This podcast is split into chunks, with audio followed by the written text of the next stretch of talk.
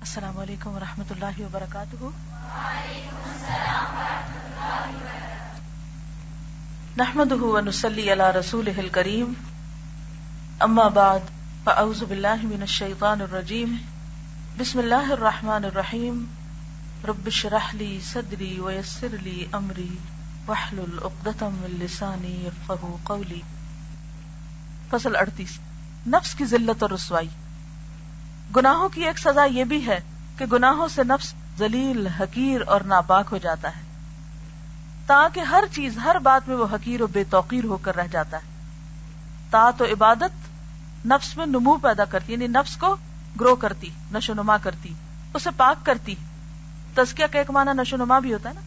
آدمی کو باوقار اور پرعظمت بنا دیتی، چنانچہ اللہ تعالیٰ کا ارشاد ہے، قد افلح من زکاہا وقد خواب من دساہا جس نے اپنی روح کو پاک کیا، وہ اپنی مراد کو پہنچا، اور جس نے اسے دبا دیا، وہ ضرور گھاٹے میں رہا۔ معنی یہ ہے کہ جس نے نفس کو بڑھایا اور اطاعت الہی کے ذریعے بلند کیا، اس نے فلاح پالی اور جس نے اسے پست کیا، حقیر کیا، مصیبتوں میں مبتلا کر کے چھوٹا کر دیا، وہ خسارے میں ہے۔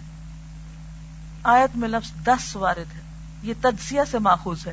اور تجزیہ کے معنی خفا کے ہیں یعنی چھپانا۔ اس معنی میں اللہ تعالیٰ کا یہ ارشاد ہے اس کو مٹی میں دبا دیتا ہے۔ دس یعنی چھپا دیتا ہے۔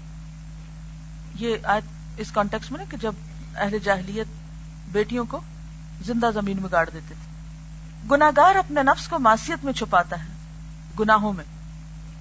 اور اس معصیت کو بھی مخلوق سے پوشیدہ رکھنے کی کوشش کرتا ہے۔ یعنی پہلے گناہ کرتا ہے، چھپ کے، پھر لوگوں سے اور اسے چھپاتا ہے تاکہ رسوائی نہ ہو۔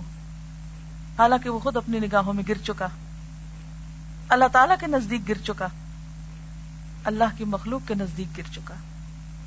اللہ اکبر۔ یعنی گناہ گار کتنی کھائیوں میں گرتا ہے۔ اپنے نفس کے سامنے حقیر ہوتا ہے۔ انسان خود اپنے آپ کو زلیل سمجھتا ہے۔ اللہ کے نزدیک زلیل ہوتا ہے اور بندوں کے نزدیک زلیل ہوتا ہے۔ بس حقیقت یہ ہے کہ اطاعت اور عبادت اور نیکی بندے کو بڑا بناتی ہے، عزت بخشتی ہے عالی مرتبت بنا دیتی ہے، تاکہ اسے ہر چیز سے اشرف، بزرگ، پاک اور رفیع المرتبہ بنا دیتی ہے۔ اور باوجود ان ہما قسم کی عزتوں سر بلندیوں کے بھی جب وہ اپنے آپ کو خدا کے سامنے جھکا دیتا ہے۔